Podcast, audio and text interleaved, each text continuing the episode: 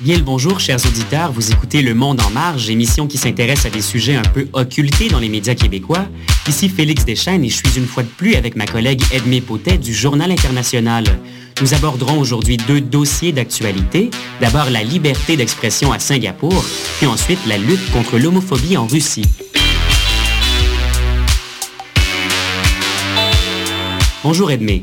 Bonjour Félix.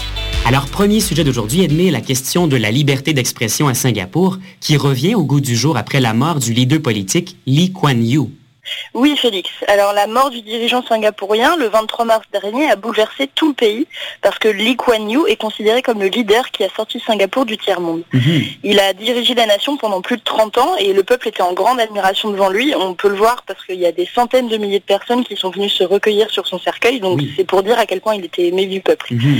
Mais bien évidemment, certains Singapouriens ne sont pas si admiratifs que ça devant l'ancien leader de leur pays, et avec la mort de celui-ci, des avis plus critiques commencent à se faire entendre. Mais ça semble tout à fait naturel que ce ne soit pas tout le monde qui, qui l'aime, Lee Kuan Yew, mais euh, pourquoi est-ce que ces voix discordantes-là ne sont pas apparues plus tôt?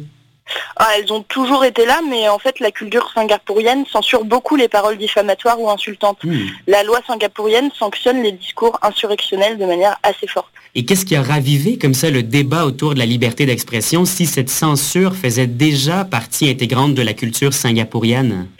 Bah, en fait, c'est la jeune, c'est la vidéo d'un jeune Singapourien de seize ans, Amos Yee, qui a re- rouvert le débat. L'adolescent a incendié l'ancien leader du pays. Il l'a accusé d'être un dictateur machiavélien qui écrasait l'opposition et mmh. diffusait la peur au sein de la population. Il l'accuse d'avoir caché tous les opposants en les emprisonnant ou les menant à la faillite. Mmh. Bref, l'adolescent a dit tout ce qu'il pensait sur le régime, assurant qu'il n'avait pas peur de dire haut et fort ce que beaucoup pensent tout bas. Mmh. Il a même défié le fils de l'ancien leader, actuellement Premier ministre, de le poursuivre en justice. Quand même. Alors, on peut dire qu'il n'y a rien de choquant là-dedans, surtout à l'heure d'Internet, où tout le monde peut donner son avis.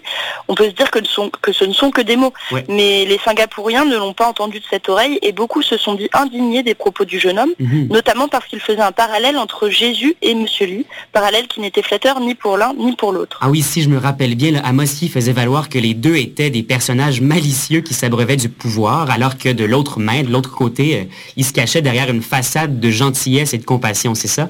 C'est tout à fait ça. Et donc, beaucoup de Singapouriens ont publié des vidéos, eux aussi, euh, en réponse euh, à celle d'Amos Yee? Oui, il y a eu beaucoup de vidéos de réponses qui raillent l'adolescent pour sa bêtise et pour son langage insultant. Mmh. Mais ça va encore plus loin qu'un simple échange de vidéos sur Internet, parce qu'une vingtaine de personnes ont officiellement porté plainte contre Amos Yee mmh. pour remarques infaustiantes envers la foi chrétienne. Mmh. Alors, il faut savoir qu'à Singapour, toute parole pouvant causer une souffrance morale chez certains est considérée comme un délit. Mmh. C'est justement sur la base de cette loi que le jeune blogueur a été arrêté par les autorités au début du mois d'avril, mmh. en plus des chefs d'accusation pour avoir publié des images obscènes sur sa page et pour avoir attiser la souffrance populaire, alors qu'il a dit se réjouir de la mort de Yee. Mmh. Il serait toujours détenu à l'heure actuelle, en fait. Wow, c'est sûr que quand même, du, du point de vue de nos pays occidentaux, avec euh, nos traditions de liberté d'expression, ça paraît quand même assez excessif. Euh, on dirait que la censure euh, est littéralement euh, ancrée euh, dans la pensée commune au Singapour. Oui, oui, alors à première vue, on dirait, effectivement, mais après, il y a quand même des Singapouriens qui ne sont pas d'accord avec le système répressif des opinions. Ah bon?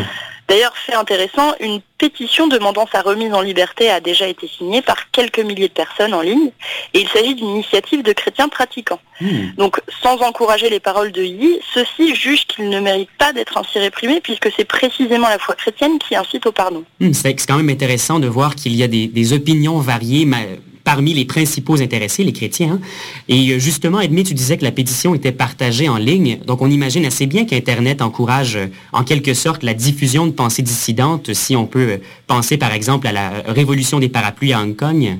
Oui, alors en effet, il y a beaucoup de Singapouriens qui ont créé des blogs et qui ont créé des sites alternatifs. Mmh. C'est donc euh, des sites qui présentent une information différente de celle diffusée par les gros médias singapouriens. Oui. Et c'est là qu'on a pu voir la volonté de censure de la part du gouvernement, parce qu'en deux mille treize, les sites internet populaires se sont vus imposer l'obtention d'une licence publique, obtention qui passait par l'examen minutieux de leur contenu, donc c'est une censure en fait. Oui, tout à fait. Et est-ce que c'est seulement Internet qui est sous les projecteurs du gouvernement? Alors en fait, toutes les formes d'expression contestataire sont surveillées et réglementées.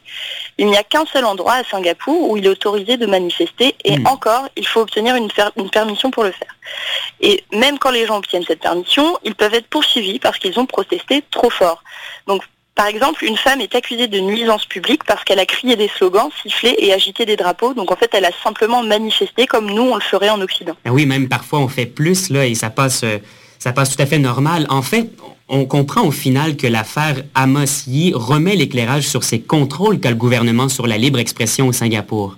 Oui, c'est ça. En fait, cette histoire a permis de montrer une certaine bipolarité qu'il y a au sein du peuple singapourien, mmh. avec ceux qui sont d'accord avec le gouvernement et ceux qui aspirent à un peu plus de liberté d'expression. Effectivement. Donc, merci Edmée. On se retrouve à la suite de ce court intermède musical.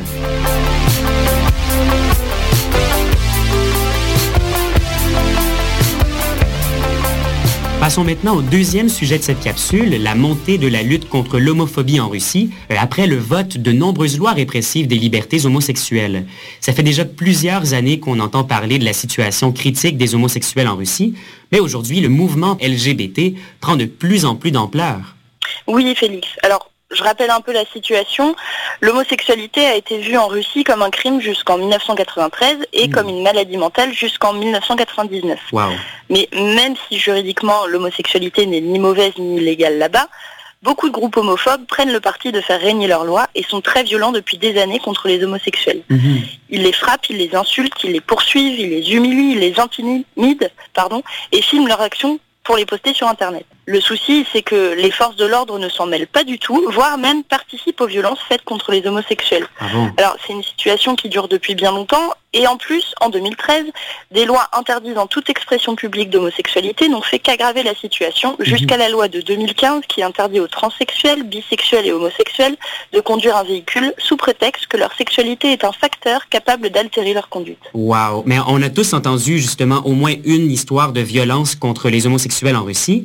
Euh, Mais est-ce qu'on a pu entrevoir une résistance au sein même du pays, là? Eh bien, déjà pendant les Jeux de Sotchi en deux mille treize, on avait pu voir des publicités télévisées contre l'homophobie diffusées pendant l'événement. Oui. Alors après, c'est vrai que comme ces Jeux ont soulevé pas mal de problèmes sociaux, c'est pas ce qu'on a retenu à l'international, mmh. mais il y a eu un mouvement L G B T qui résiste encore et qui reçoit du soutien de plusieurs communautés à travers le monde, comme par exemple les chrétiens orthodoxes de Roumanie, mmh. qui sont d'une grande aide pour la cause L G B T. Mmh. Chaque année, ils publient un calendrier avec des photos artistiques, et depuis trois ans, les personnes sont photographiées nues, mmh. et cette année, ce sont des photos de couples homosexuels, des images qui ne portent aucune vulgarité, mais un, pe- un message de paix. Mmh. Alors, cette action est clairement assumée comme voulant dénoncer l'homophobie latente en Russie. Et justement, ce genre de démarche a quand même des grandes chances de porter ses fruits, là, si on considère que l'Église est très présente dans la vie de beaucoup de citoyens des pays de l'Est. Ah, c'est clair que le fait que ce soit des chrétiens qui portent ce message augmente les chances de prise de conscience. Mm-hmm. Il y a une autre démarche qui a pas mal fait parler d'elle, c'est la chanson de l'Irlandais Hozier, oui. qui s'appelle « Take Me to Church mm-hmm. ». Ce titre a été sacré chanson de l'année aux Grammy Awards et a fait le tour du monde. Oui. C'est une chanson qui accuse les comportements homophobes en Russie et qui prône la tolérance envers l'orientation sexuelle de chacun. Mm-hmm. En plus de ça, le jury du World Press Photo deux mille quinze a décerné le premier prix à une photo d'un couple homosexuel russe, prise lors d'un reportage sur la situation des homosexuels dans le pays. Ah oui, c'est vrai. Et ça va encore plus loin, puisqu'une pétition adressée à Poutine en personne et aux membres du gouvernement vise à rassembler cinq cent mille signatures pour voter l'abrogation des lois homophobes et la tolérance envers tous les citoyens russes, quelle que soit leur orientation sexuelle. Ben d'ailleurs, si l'État a lui-même voté ces lois homophobes, est-ce qu'il y a quand même des politiques qui sont du côté du mouvement L G B T? Alors, il y en a peu, mmh. mais l'alliée la plus importante de la cause homosexuelle, c'est Elena Massiouk, oui. membre du Conseil des droits de l'homme au Kremlin, et cette femme exprime de,